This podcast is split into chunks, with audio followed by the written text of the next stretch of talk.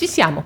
Forse questa è una delle puntate più attese e richieste. E per me, e credo buona parte degli ascoltatori, è un tuffo nell'infanzia, quando la RAI per la prima volta mandò in onda qualcosa di assolutamente nuovo.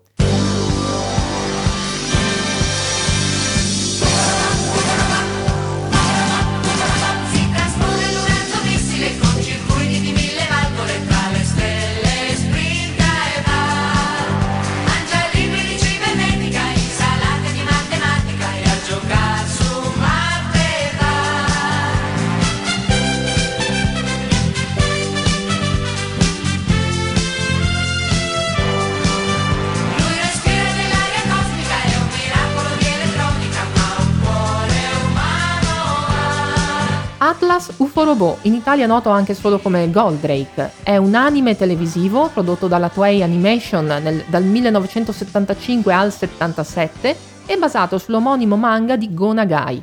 In Italia la serie eh, fu trasmessa per la prima volta a nota 18.45 di martedì 4 aprile del 78 sulla rete 2 all'interno del contenitore serale Buonasera con.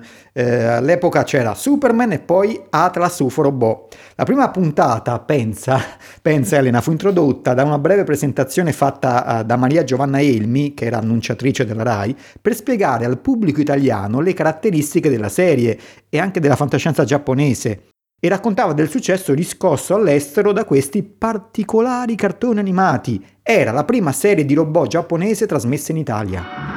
Decollo da pista 7.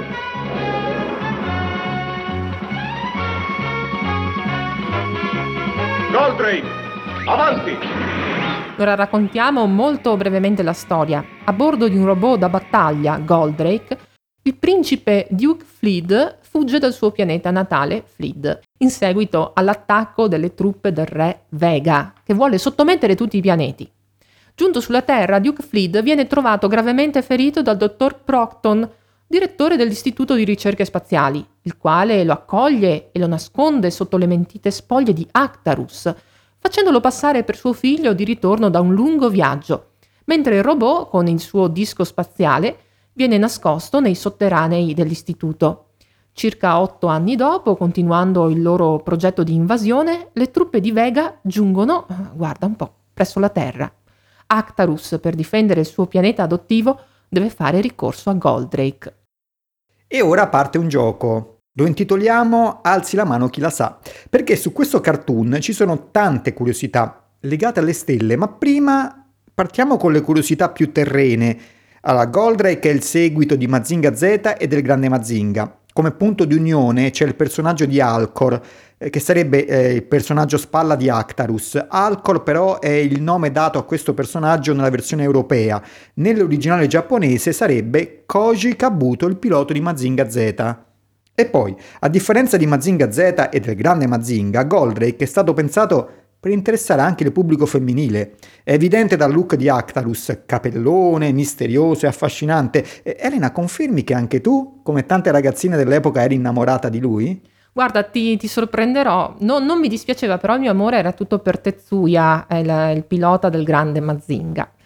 Comunque, sono certa che tutti noi siamo, che a tutti noi siano rimasti impressi i nomi italianizzati dei personaggi, nomi particolari, altisonanti, nomi mutuati quasi tutti dall'adattamento francese. Alcor, Mizar, Venusia, il re Vega, nomi che ci sono a noi astronomi particolarmente familiari, perché in gran parte sono nomi di stelle famose. Un esempio? Vega, il nome del pianeta nemico ma anche il nome del re invasore. Vega in realtà è la stella più luminosa della costellazione della Lira. È un nome arabo che significa l'avvoltoio planante il nome con cui designarono la stella gli astronomi arabi dell'undicesimo secolo, i quali vedevano invece della lira, la lira una piccola arpa, uno strumento musicale, loro ci vedevano la forma di un'aquila o un altro uccello rapace, probabilmente un avvoltoio, nell'atto di planare. Eh, poi abbiamo Alcor e Mizar.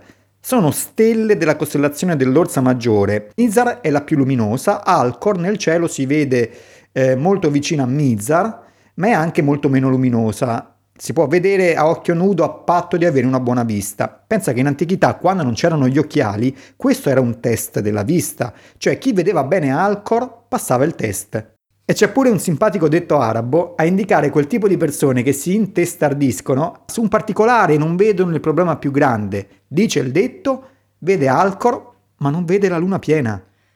E che dire poi del protagonista, Actarus? Actarus è la trascrizione fonetica della pronuncia inglese di Arcturus, la stella Arturo, nella costellazione di Bote. Questa è una delle poche stelle a non portare un nome arabo. In questo caso il nome latino a sua volta risale al nome dato uh, alla stella dagli antichi greci. Arturo significa il guardiano dell'orsa, perché nel cielo questa stella si trova alle spalle dell'orsa maggiore e da lì sembra farle da guardiano.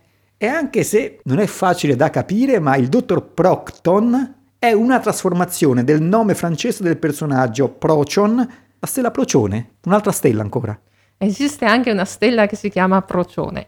Invece cosa vogliamo dire di Venusia? Beh, mh, mm, Venusia qui il termine viene chiaramente dall'aggettivo venusiana, ossia del pianeta Venere. Ma Venusia a parte, come mai tutte queste stelle portano nomi arabi? Qui ci vuole un po' di storia. La maggior parte delle costellazioni che utilizziamo ancora oggi risalgono agli antichi greci. I greci però, pur vedendo tante figure nel cielo, davano il nome alle stelle solo in pochi casi. Invece per gli arabi ogni stella aveva il suo nome. Risultato, oggi noi abbiamo mescolato entrambe le culture, quella greca e quella araba, così la gran parte delle costellazioni risalgono agli antichi greci, ma per quanto riguarda le singole stelle, eh, la gran parte portano nomi arabi. E allora noi adesso vi diamo un saluto stellare alla prossima puntata di Stelle TV.